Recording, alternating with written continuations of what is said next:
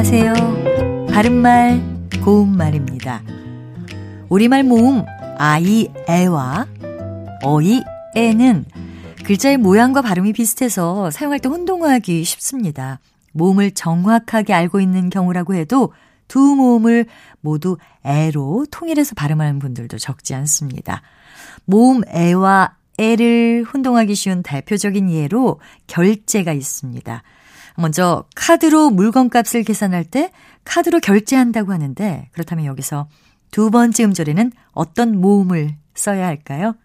이 경우에는 모음 어이, 애를 쓰는 결제가 맞습니다. 반면에 모음 아이, 애를 쓰는 결제는 결정할 권한이 있는 상관이 부하가 제출한 안건을 검토해서 허가하거나 승인함을 뜻하고요. 결제 서류라든지 결제를 받다 같이 표현할 수 있습니다. 그리고 세금이나 관리비 같은 것을 기한까지 내지 않고 미루는 경우에 동사 체납하다를 쓰지요. 이때는 모음 어이, 애를 쓰고요. 여기서 체는 막힐 체자를 씁니다. 그런데 이와는 달리 모음 아이, 애를 쓰는 체납하다란 동사도 있습니다. 이때는 한자가 달라서요. 켈체자를 쓰는데, 여기에는 의견을 받아들이다란 뜻과 사람을 골라서 들이다란 뜻도 있습니다.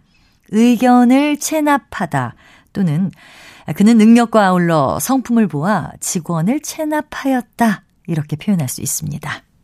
바른말 고운말 아나운서 변희영이었습니다.